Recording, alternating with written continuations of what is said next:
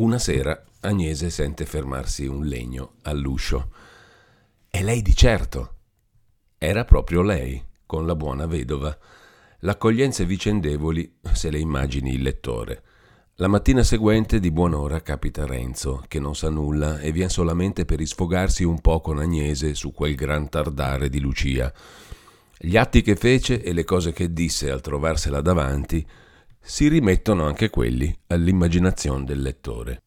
Le dimostrazioni di Lucia, invece, furono tali che non ci vuol molto a descriverle. «Vi saluto, come state?» disse a occhi bassi e senza scomporsi. E non crediate che Renzo trovasse quel fare troppo asciutto e se l'avesse per male.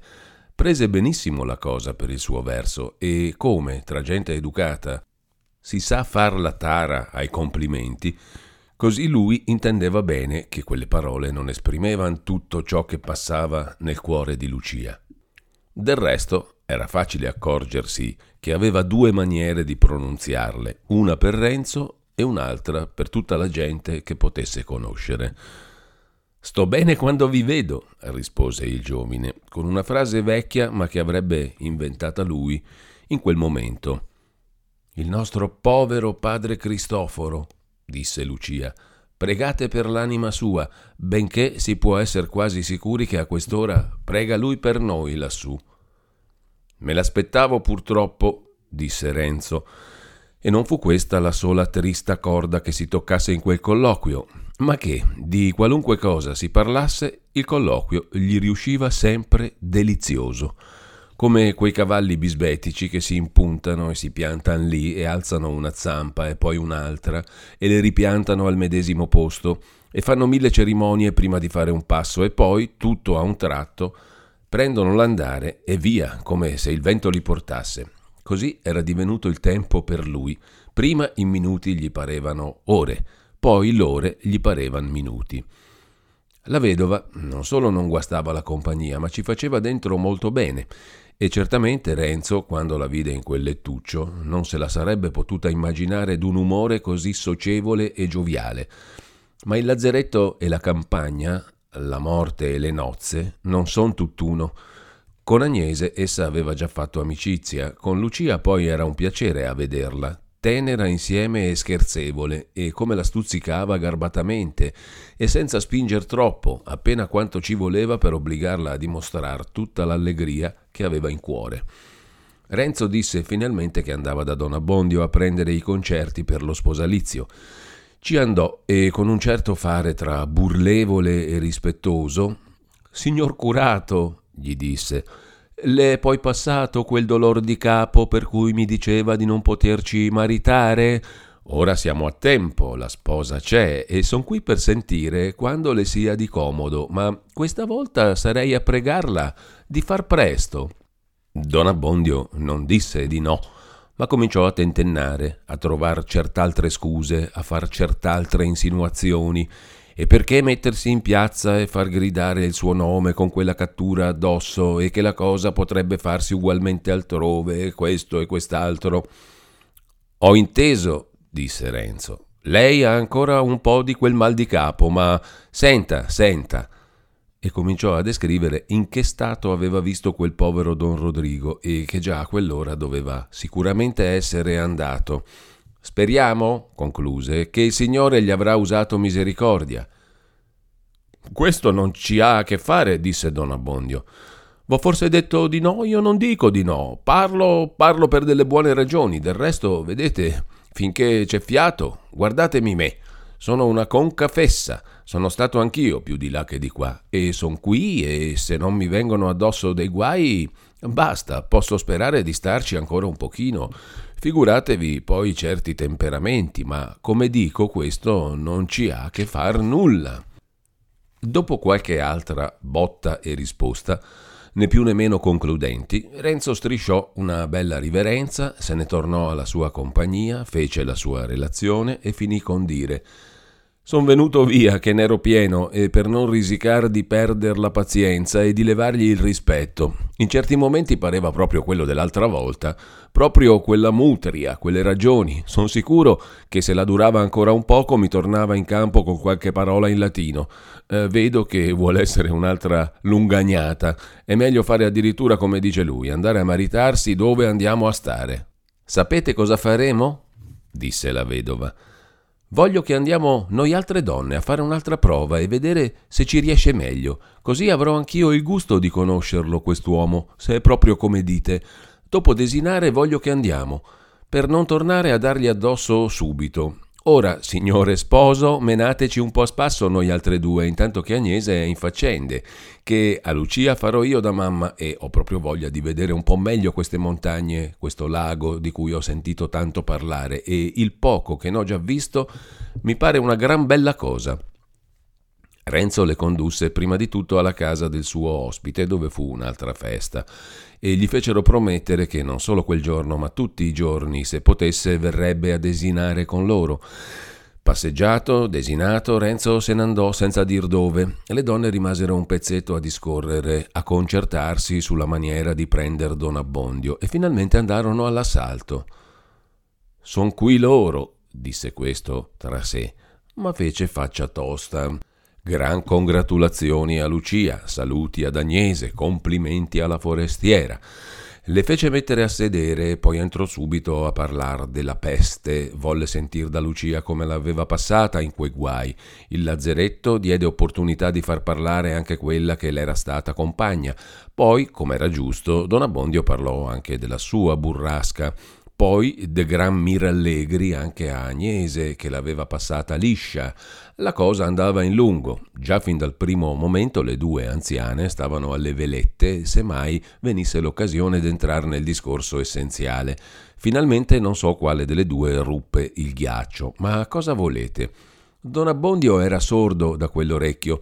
Non che dicesse di no, ma eccolo di nuovo a quel suo serpeggiare, volteggiare, saltar di palo in frasca. «Bisognerebbe», diceva, «poter far levare quella catturaccia. Lei, signora, che è di Milano, conoscerà più o meno il filo delle cose. Avrà delle buone protezioni, qualche cavaliere di peso, che con questi mezzi si sana ogni piaga.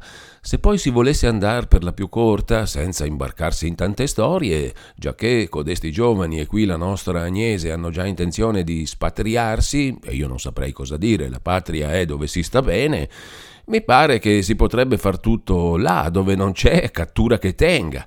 E non vedo proprio l'ora di saperlo concluso questo parentado, ma lo vorrei concluso bene, tranquillamente. Dico la verità, qui con quella cattura viva, spiattellar dall'altare quel nome di Lorenzo Tramaglino non lo farei col cuor quieto. Gli voglio troppo bene, avrei paura di fargli un cattivo servizio.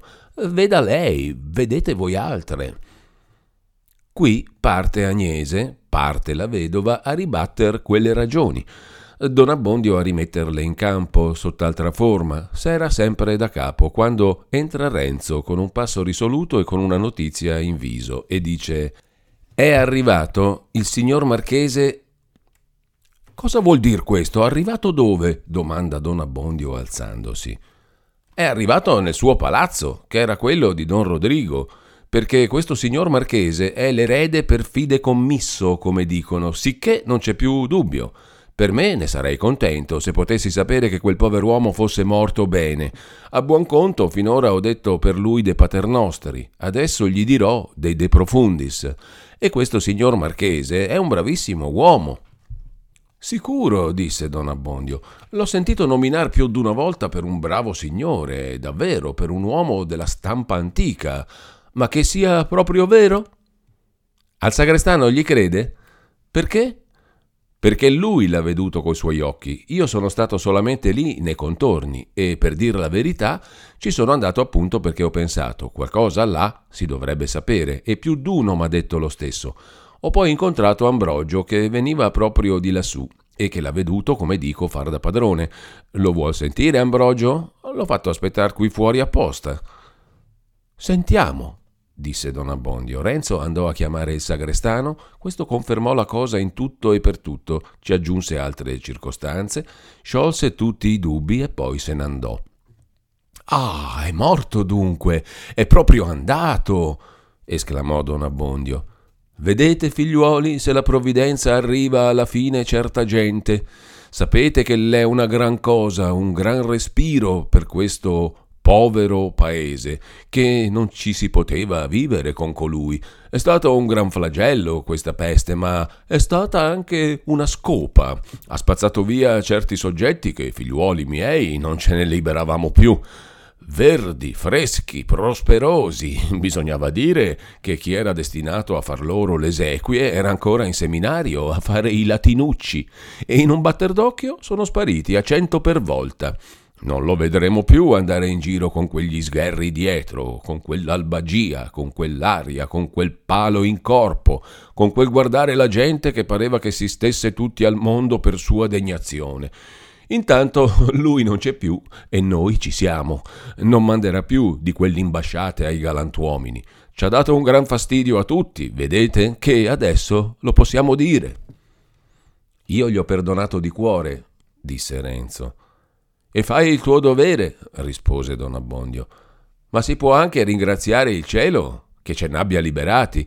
Ora, tornando a noi, vi ripeto, fate voi altri quel che credete. Se volete che vi mariti io, son qui. Se vi torna più comodo in altra maniera, fate voi altri.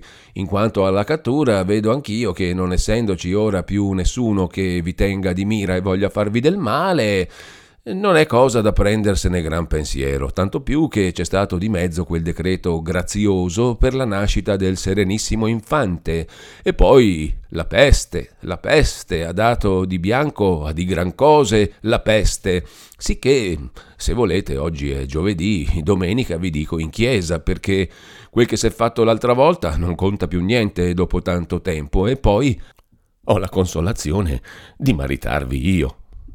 «Lei sa bene che eravamo venuti appunto per questo», disse Renzo. «Benissimo, e io vi servirò e voglio darne parte subito a Sua Eminenza». «Chi è Sua Eminenza?» domandò Agnese. «Sua Eminenza», rispose don Abbondio, «è il nostro cardinale arcivescovo, che Dio conservi».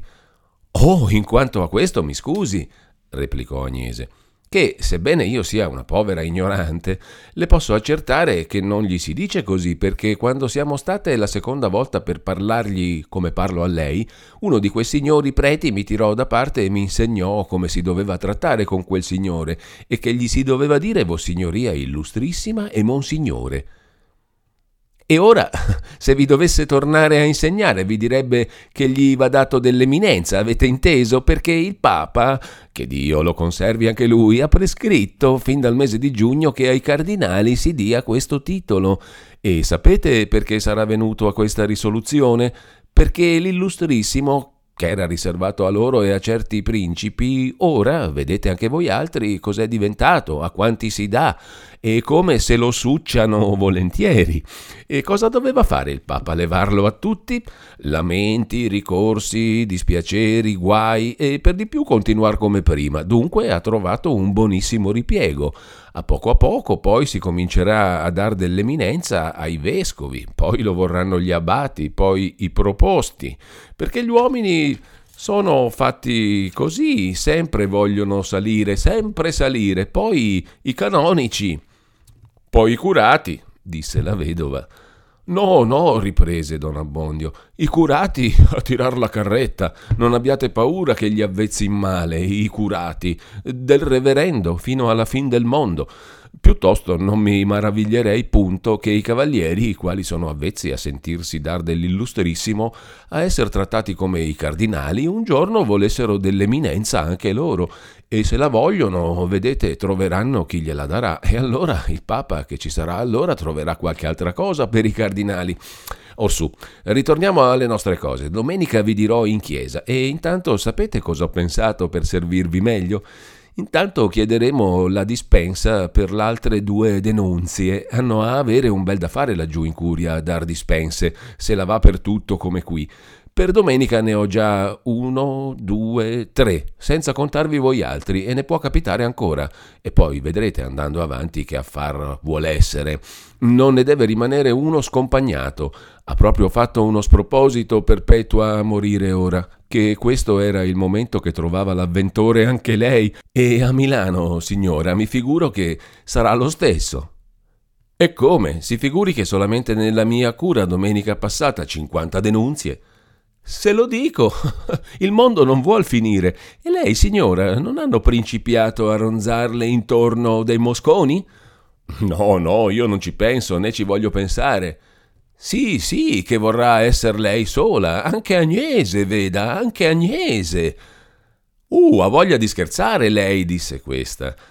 Sicuro che ho voglia di scherzare, e mi pare che sia ora finalmente. Ne abbiam passate delle brutte, ne vero i miei giovani, delle brutte ne abbiam passate. Questi quattro giorni che dobbiamo stare in questo mondo si può sperare che vogliano essere un po' meglio, ma fortunati voi altri che, non succedendo disgrazie, avete ancora un pezzo da parlare dei guai passati. Io invece sono alle ventitré e tre quarti e...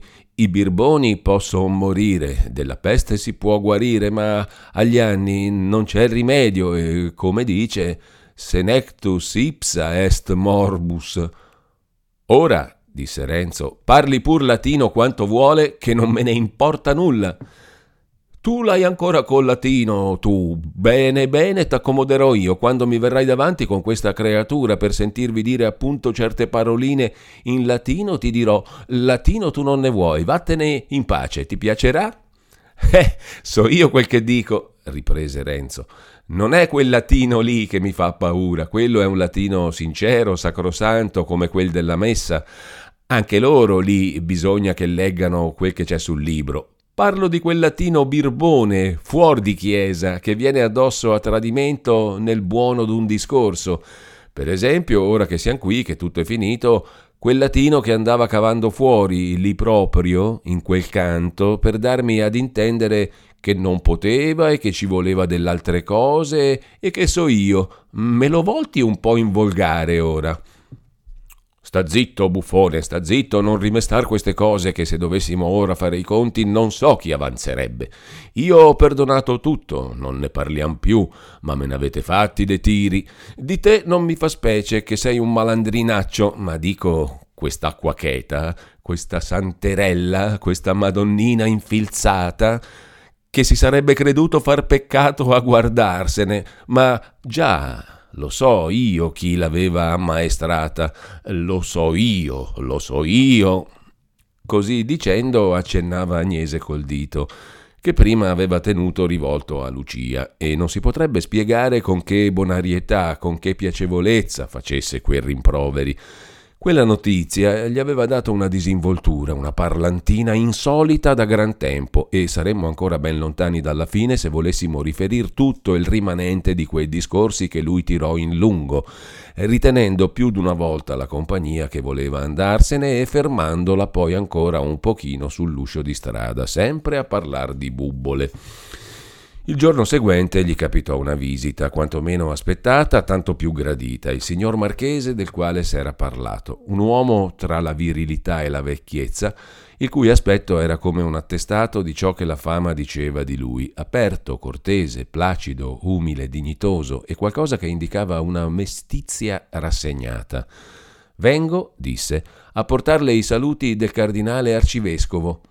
«Oh, che degnazione di tutte e due!»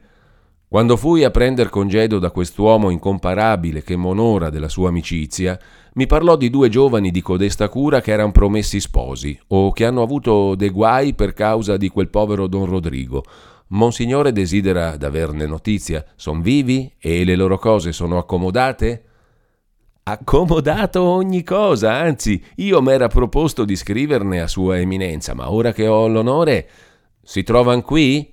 Qui, e più presto che si potrà saranno marito e moglie.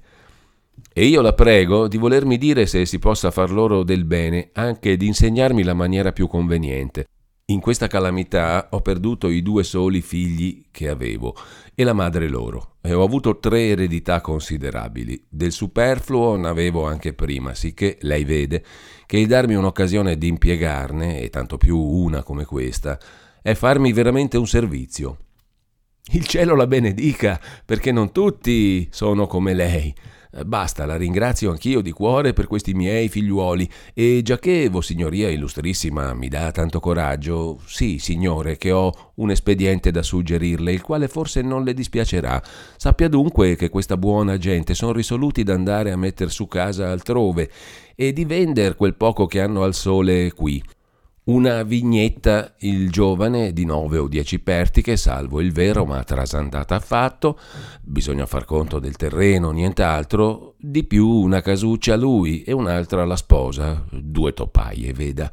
Un signore come Vossignoria non può sapere come la vada per i poveri quando vogliono disfarsi del loro.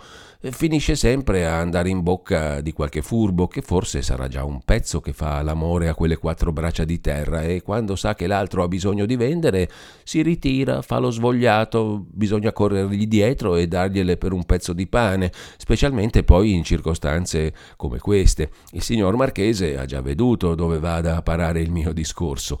La carità più fiorita che Vossignoria illustrissima possa fare a questa gente è di cavarli da quest'impiccio comprando quel poco fatto loro. Io, per dir la verità, do un parere interessato, perché verrei ad acquistare nella mia cura un compadrone come il signor Marchese, ma Vossignoria deciderà secondo che le parrà meglio. Io ho parlato per ubbidienza. Il Marchese lodò molto il suggerimento, ringraziò Don Abbondio e lo pregò di voler essere arbitro del prezzo e di fissarlo alto bene, e lo fece poi restar di sasso col proporgli che s'andasse subito insieme a casa della sposa, dove sarebbe probabilmente anche lo sposo. Per la strada Don Abbondio, tutto gongolante, come vi potete immaginare, ne pensò e ne disse un'altra. Giacché Vossignoria illustrissima è tanto inclinato a far del bene a questa gente, ci sarebbe un altro servizio da render loro. Il giovine ha addosso una cattura, una specie di bando, per qualche scappatuccia che ha fatta in Milano due anni sono, quel giorno del gran fracasso, dove si è trovato impicciato, senza malizia, da ignorante, come un topo nella trappola. Nulla di serio, veda, ragazzate, scappataggini, di far del male veramente non è capace, e io posso dirlo che l'ho battezzato e l'ho veduto venir su. E poi, se Vossignoria vuol prendersi il divertimento di sentir questa povera gente ragionar su alla Carlona, potrà fargli raccontare la storia a lui e sentirà. Ora, trattandosi di cose vecchie, nessuno gli dà fastidio, e come le ho detto lui pensa ad andarsene fuori di stato, ma col tempo, tornando qui o altro, non si sa mai, lei mi insegna che è sempre meglio non essere su quei libri. Il signor Marchese in Milano conta, come è giusto, e per quel gran cavaliere e per quel grand'uomo che è. No, no, mi lasci dire che la verità vuole avere il suo luogo. Una raccomandazione, una parolina d'un par suo è più del bisogno per ottenere una buona assolutoria. Non c'è impegni forti contro codesto giovine? No, no, non crederei. Gli hanno fatto fuoco addosso nel primo momento, ma ora credo che non ci sia più altro che la semplice formalità. Essendo così, la cosa sarà facile e la prendo volentieri sopra di me. E poi non vorrà che si dica che è un grand'uomo? Lo dico e lo voglio dire, a suo dispetto lo voglio dire, e anche se io stessi zitto già non servirebbe a nulla, perché parlan tutti, e vox populi, vox dei. Trovarono appunto le tre donne e Renzo. Come questi rimanessero lo lascio considerare a voi. Io credo che anche quelle nude e ruvide pareti e l'impannate e i panchetti e le stoviglie si meravigliassero di ricever tra loro una visita così straordinaria. Avviò lui la conversazione parlando del cardinale e delle altre cose con aperta cordialità e insieme con delicati riguardi. Passò poi a far la proposta per cui era venuto. Don Abbondio, pregato da lui di fissare il prezzo, si fece avanti e, dopo un po' di cerimonie e di scuse, e che non era sua farina e che non potrebbe altro che andare a tastoni e che parlava per ubbidienza e che si rimetteva, proferì a parer suo uno sproposito. Il compratore disse che per la parte sua era contentissimo e, come se avesse franteso, ripeté il doppio. non volle sentir rettificazioni e troncò e concluse ogni discorso, invitando la compagnia a desinare per il giorno dopo le nozze al suo palazzo, dove si farebbe l'istrumento in regola.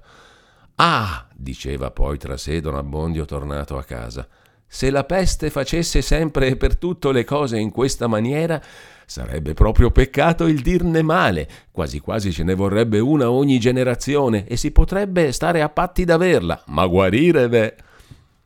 Venne la dispensa, venne la assolutoria, venne quel benedetto giorno. I due promessi andarono con sicurezza trionfale proprio a quella chiesa dove, proprio per bocca di don Abbondio, furono sposi. Un altro trionfo e ben più singolare fu l'andare a quel palazzotto. E vi lascio pensare che cose dovessero passar loro per la mente in far quella salita, all'entrare in quella porta, e che discorsi dovessero fare ognuno secondo il suo naturale. Accennerò soltanto che in mezzo all'allegria, ora l'uno, ora l'altro, motivò più d'una volta che per compir la festa ci mancava il povero padre Cristoforo.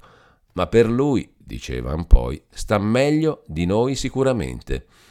Il marchese fece loro una gran festa, li condusse in un bel tinello, mise a tavola gli sposi con Agnese e con la mercantessa, e prima di ritirarsi a pranzare altrove con don Abbondio, volle star lì un poco a far compagnia agli invitati e aiutò anzi a servirli. A nessuno verrà, spero, in testa di dire che sarebbe stata cosa più semplice fare addirittura una tavola sola. Ve l'ho dato per un brav'uomo, ma non per un originale, come si direbbe ora. V'ho detto che era umile, non già che fosse un portento d'umiltà. N'aveva quanta ne bisognava per mettersi al di sotto di quella buona gente, ma non per istar loro in pari. Dopo i due pranzi fu steso il contratto per mano d'un dottore, il quale non fu la zecca Garbugli. Questo, voglio dire la sua spoglia, era ed è tuttavia a Canterelli, e per chi non è di quelle parti capisco anch'io che qui ci vuole una spiegazione.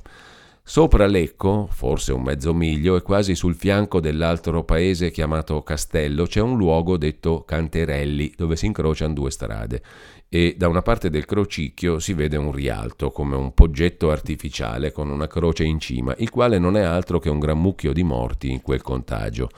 La tradizione, per dir la verità, dice semplicemente i morti del contagio, ma deve essere quello senz'altro che fu l'ultimo e il più micidiale di cui rimanga memoria.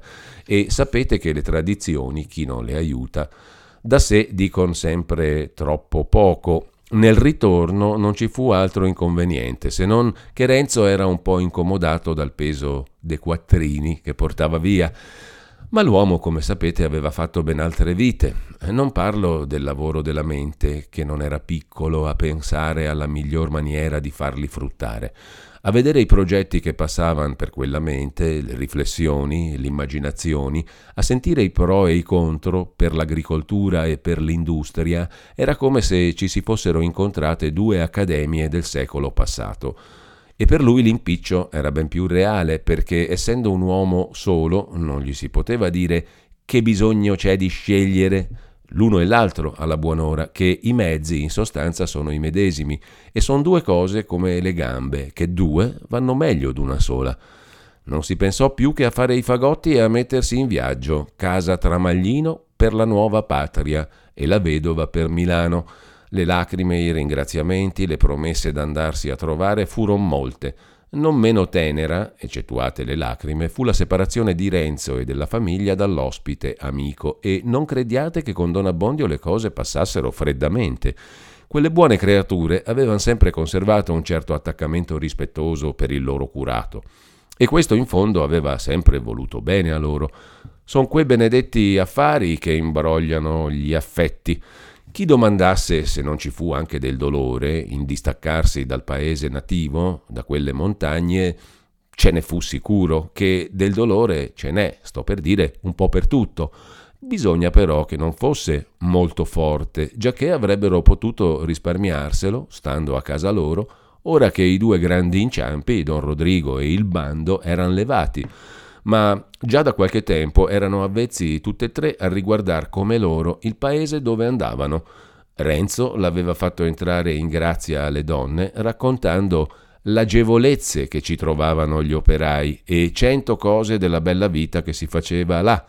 Del resto avevano tutti passato dei momenti ben amari in quello a cui voltavano le spalle, e le memorie triste alla lunga guastan sempre nella mente i luoghi che le richiamano. E se quei luoghi sono quelli dove siamo nati, c'è forse in tali memorie qualcosa di più aspro e pungente. Anche il bambino, dice il manoscritto, riposa volentieri sul seno della balia, cerca con avidità e con fiducia la poppa che l'ha dolcemente alimentato fino allora, ma se la balia per divezzarlo la bagna d'assenzio, il bambino ritira la bocca, poi torna a provare, ma finalmente se ne stacca, piangendo sì, ma se ne stacca. Cosa direte ora, sentendo che appena arrivati e accomodati nel nuovo paese, Renzo ci trovò dei disgusti belli e preparati? Miserie, ma ci vuol così poco a disturbare uno stato felice? Ecco in poche parole la cosa. Il parlare che in quel paese s'era fatto di Lucia molto tempo prima che la ci arrivasse, il saper che Renzo aveva avuto a patir tanto per lei e sempre fermo, sempre fedele, forse qualche parola di qualche amico parziale per lui e per tutte le cose sue, avevano fatto nascere una certa curiosità di vederla giovine e una certa aspettativa della sua bellezza. Ora sapete com'è l'aspettativa, immaginosa, credula, sicura. Alla prova poi, difficile, schizzinosa, non trova mai tanto che le basti, perché in sostanza non sapeva quello che si volesse, e fa scontare senza pietà il dolce che aveva dato senza ragione.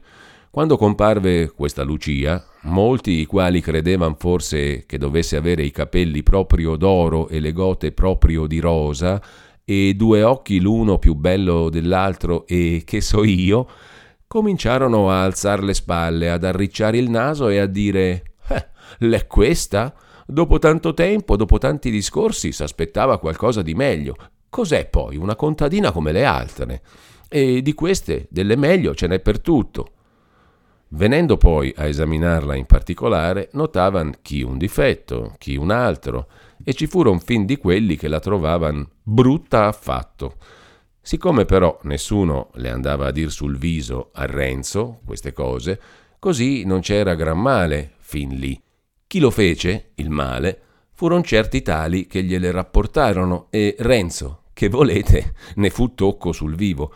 Cominciò a ruminarci sopra, a farne di gran lamenti, e con chi gliene parlava e più a lungo tra sé.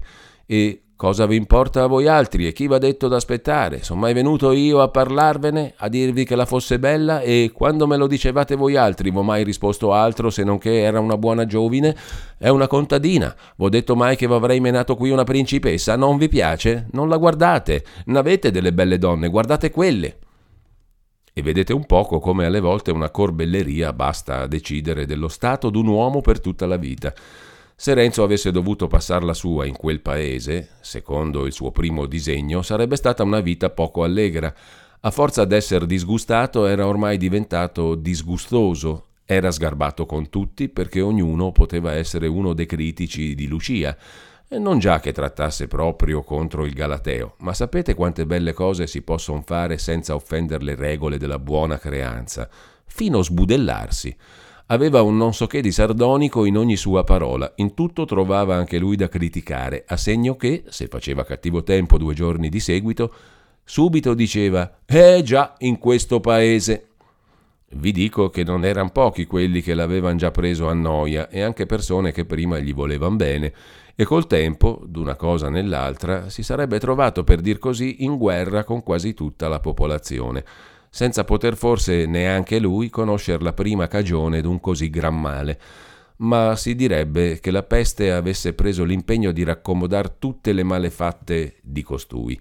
Aveva essa portato via il padrone d'un altro filatoio, situato quasi sulle porte di Bergamo, e l'erede, giovine scapestrato, che in tutto quell'edifizio non trovava che ci fosse nulla di divertente, era deliberato, anzi smanioso, di vendere anche a mezzo prezzo, ma voleva i denari uno sopra l'altro, per poterli impiegar subito in consumazioni improduttive. Venuta la cosa agli orecchi di Bortolo, corse a vedere, trattò, Patti più grassi non si sarebbero potuti sperare, ma quella condizione de pronti contanti guastava tutto, perché quelli che aveva messi da parte, a poco a poco, a forza di risparmi, erano ancora lontani da arrivare alla somma. Tenne l'amico in mezza parola, tornò indietro in fretta, comunicò l'affare al cugino e gli propose di farlo a mezzo. Una così bella proposta troncò i dubbi economici di Renzo, che si risolvette subito per l'industria e disse di sì. Andarono insieme e si strinse il contratto. Quando poi i nuovi padroni vennero a stare su loro, Lucia, che lì non era aspettata per nulla, non solo non andò soggetta a critiche, ma si può dire che non dispiacque. E Renzo venne a risapere che s'era detto da più d'uno: «Avete veduto quella bella baggiana che c'è venuta?» L'epiteto faceva passare il sostantivo, e anche del dispiacere che aveva provato nell'altro paese gli restò un utile ammaestramento. Prima d'allora era stato un po' lesto nel sentenziare e si lasciava andare volentieri a criticar la donna d'altri e ogni cosa. Allora s'accorse che le parole fanno un effetto in bocca e un altro negli orecchi, e prese un po' più d'abitudine d'ascoltar di dentro le sue prima di proferirle. Non crediate però che non ci fosse qualche fastidiuccio anche lì. L'uomo, dice il nostro anonimo, e già sapete per prova che aveva un gusto un po' strano in fatto di similitudini, ma passategli anche questa, che avrebbe a essere l'ultima. L'uomo, finché sta in questo mondo, è un infermo che si trova su un letto scomodo più o meno e vede intorno a sé altri letti ben rifatti al di fuori, piani, a livello, e si figura che ci si deve stare benone, ma se gli riesce di cambiare, appena s'è accomodato nel nuovo, comincia pigiando a sentire qui una lisca che lo punge, lì un bernoccolo che lo preme. Siamo insomma un dipresso alla storia di prima, e per questo, soggiunge l'anonimo, si dovrebbe pensare più a far bene che a star bene, e così si finirebbe anche a star meglio. È tirata un po' con gli argani e proprio da secentista, ma in fondo ha ragione. Peraltro, prosegue, dolori e imbrogli della qualità e della forza di quelli che abbiamo raccontati non ce ne furono più per la nostra buona gente.